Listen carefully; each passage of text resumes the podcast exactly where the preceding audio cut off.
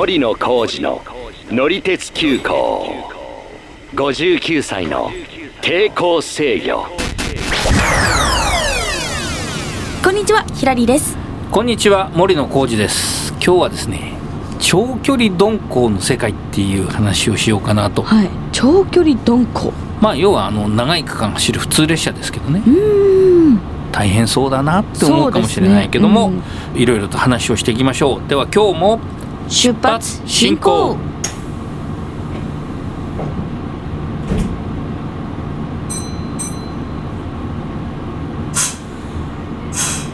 なんでこんな話を思いついたかというと、はい。まあ、1月の23日ちょっと前になりますけども、はいはい。X のトレンドで、えー東京駅発普通仙台行きっていうのがまあ上がってたことがあったんですね。ほこれは何でかっていうとあの東北新幹線でその日ちょっと河川事故があって、う、うんうん、新幹線が止まっててそこで急遽仙台行きの臨時普通列車が走ったと。であの今の行き先表示板とかね駅にありますよね。カラーのやつ、うんうんうん。あれに普通仙台だその前後は普通宇都宮とか普通小金井とか、まあ、比較的近いところがその出てるんですけど普通仙台っていうのが出て仙台って東京から割とありますよね。ありますあります。距離。えー、と分かりやすく言うとですね、まあうん。東京仙台間っていうのは東京名古屋間とほぼ一緒ぐらいですね距離は、それを普通で？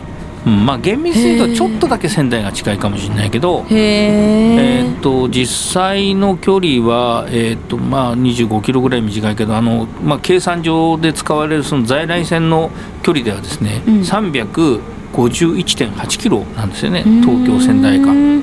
まあ、あの東北新幹線でね一番速いタイプのあのはやぶさ、まあ、東海道ののぞみに当たりますけども、はい。そうするとまあ1時間半ちょっとで行けるんで、はまあ、それ近いんですけども、あはいはいはい。えー、じゃあこれ何キロくらい出るもんですか？そのこの普通列車。まあ、普通列車はね多分ね最高速はまあ100キロ前後は出ると思うんですけど、えーえーでもなんかあれですね高速道路よりちょっと速いくらいみたいなまあそうですね。ね。今回の臨時電車だと、うん。東京駅を15時33分に出て、うん。仙台駅に21時33分というダイヤだったそうなんでまあ6時間ちょうどですね。結構長い、まああの普通仙台行きって一応出てましたけど、うん。実際止まったのはね新幹線のある駅。はいはいはい。だから青山宇都宮からまあ白石は止まったのかな、まあ、白石蔵王っていうあのちょっと並行した駅ありますけども、うん。なんでえっとそんなにたくさん駅に止まったわけではないんですけどもね。ううんんそっか。まあ急行みたいな感じなんですかね。そうそうそう。昔の急行列車みたいな感じですね。であの東北新幹線ができるまでに走ってた当時の特急列車がだいたい4時間。でうん。急行列車だとさらに1時間ぐらい、まあ、かかってたんでまあ5時間ぐらいかな。だからその特急急行よりはかかったけどもね。えーっとその新幹線ができる前に走ってた当時はですね東京から仙台を越えてですね一ノ関あの、う岩手県の南の方なんですけどそこまで走ってた、まあ、名物列車、えー123列車という普通列車があったんですけど、うんえーこれがですね、まあ、大体8時間40分ぐらいかかってたみたいです、まあ、ちょっと時代によって多少違うみたいなんですけど、まあ、途中のね長時間停車ありましたけども、うん。まあそんだけかかってたところが、えーまあ、6時間。でちなみに今普通列車でもし行こうとすると、上野駅は朝5時10分。まあうんと朝早いですけど、はい。まあ、この時間でその途中、まあ、待ち合わせとかもそのスムーズに行くえーので行くとですね仙台に12時7分に着くと。ただし宇都宮黒磯新白河郡山福島白石と6回乗り換えないといけないというね。うわきつ。乗り換えお今ここ泊まる駅を行ってるのかと思ったら。いや違う違う違う。乗り換え。そうそうそれ乗り換え駅ね。やば。まあなんでねちょっとは普通には現実的じゃないかもね。うん私はやるかもしれませんけどもね。いややりそう。えーっとねまあ昔はだからその普通列車ってねあのどこも結構長い区間走ってるのがね路線によってはあったんですよね。はい。えーっとまあその仙台に僕が住んでた時に、まあ、東北本線経由もありましたけどもあの常磐線経由っていうのがあってはい。これは海岸線沿いにこう太平洋岸沿いにこう行く路線ですけども、はい。えーっとね一駅乗り換えれば仙台まで行くあてか直通もあったか、えー70年代のおしまいぐらいまでは直通もあったんですけど、まあ、あと平駅っていう駅で乗り換えて仙台まで行くっていうのもあって、えーそういうのでね来る時にあの朝東京から出た友達から連絡があってはいはい。で、えー、と仙台の一つ手前の 長町っていう駅までね迎えに行ったというかね最後一駅だけ一緒に乗ってね、うん。あの来たなんていうこともありましたけどいいね。ですね。うん、でねまあ私がね大学生ぐらいの頃っていうのはまだその新幹線が丸岡までは走ってたんですけども、はい。仙台より北側はもう客車鈍行っつってもう本当まあ戦前から終戦直後に作られた車両がね、結構あの使われてるといううん時代だったんです。え結構昔の。そうですね。まあ、今はあの大井川鉄道とか行くと、うんうんうん。あの昔の車両とか、まあ、乗ってね、はいはいはい。あの楽しむこともできるんですけども、うん。えーまあ、当時はもうこれが普通というかね特にその東北地方の普通列車だと、まあ、スタンダードにあったんですけども、反抗性っつって、まあ、全部木じゃないですけども、はい。車内とかはまあ木で作られてるシートだったり壁だったりっていうそういうのに乗っていきました。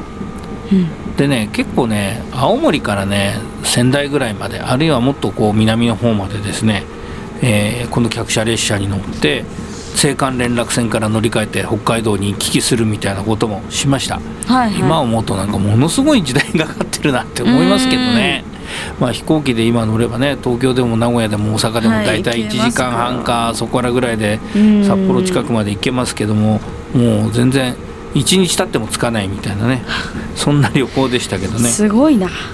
でもねあの局地的にはねまあまあ早い感じがしたんですよ。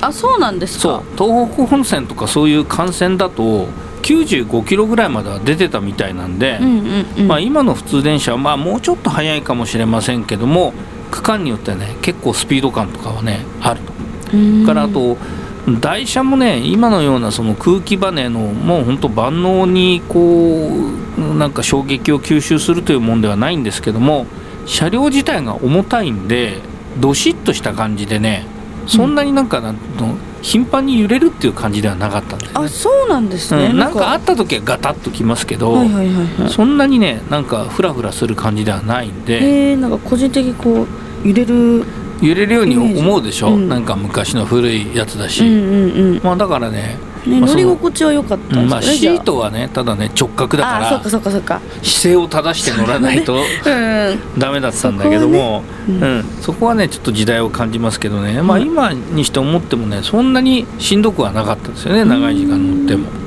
で何がねいいかっていうと今のその電車とかディーゼルカーと違ってそのはい動力源が客席のある車両についてないわけですよ。モーターとかエンジンとか。ああなるほど。あの機関車がモーターとかエンジンとかこう固めてこうまとめてねそれで走ってるわけだから、うん。そのねあの客車って静かなんですよね。あのもちろん走る時にはそのガタンゴトンガタンゴトンって音はしますけどもうん。あの普通の電車とかだとモーターの音がそれに加わるし、うん、するする。ディーゼルカーだとエンジンがなんかゴーンゴーッとかねなるじゃないですか。そんな音なんだ。それはならないのでえー、ねじゃあ静かなんですねかこんな感じ？へえそれだけ？ううんそうあありがたいですね、うん。まあ本当ねあの特に止まったりすると当たり前なんですけど音なんか何にもしないんですよね、うん、うんうん。で特急電車にこう通過待ちとかでねあのまあ待ち合わせする時はもうその特急電車の音だけバーッとバーンってこうしますけど、うん。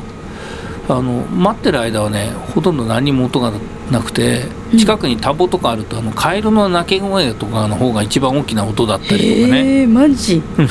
すごい。そんなようなこともちょっとあるなそんなことも思い出したりはしますけどもね。